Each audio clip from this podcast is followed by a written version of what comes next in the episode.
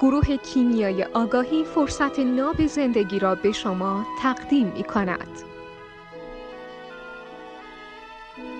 تو این کارتونا دیدین شوالیه می‌خواد بره دختره رو که طبقه بالای قلعه است زیبای خفته است بره اونجا ماچش کنه از خواب بیدارش کنه و باهاش ازدواج کنه این نماد به آگاهی رسیدن مرده. یعنی به آنیمای درونش اشراف پیدا می‌کنه رابطه پیدا می‌کنه آگاه میشه. نماد کامل شدن.